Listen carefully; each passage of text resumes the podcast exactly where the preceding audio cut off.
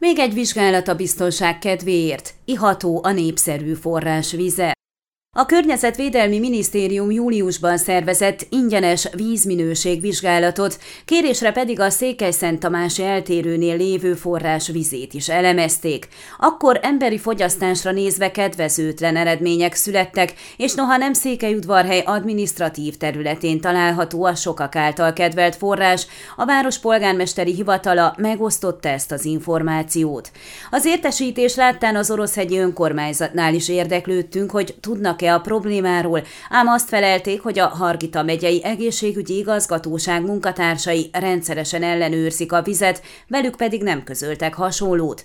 A helyzet fontosságát mérlegelve azonban úgy döntöttek a község vezetői, hogy újabb elemzést rendelnek meg az intézménytől a biztonság kedvéért.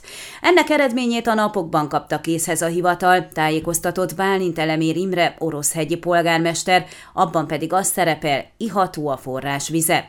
Az előjáró azt ígérte, hogy a továbbiakban havonta kérni fogják a vizsgálat elvégzését, és tájékoztatják a lakókat. Ha megváltozik a víz összetétele és ihatatlanná válik, akkor azt a helyszínen kihelyezett táblával fogják jelezni.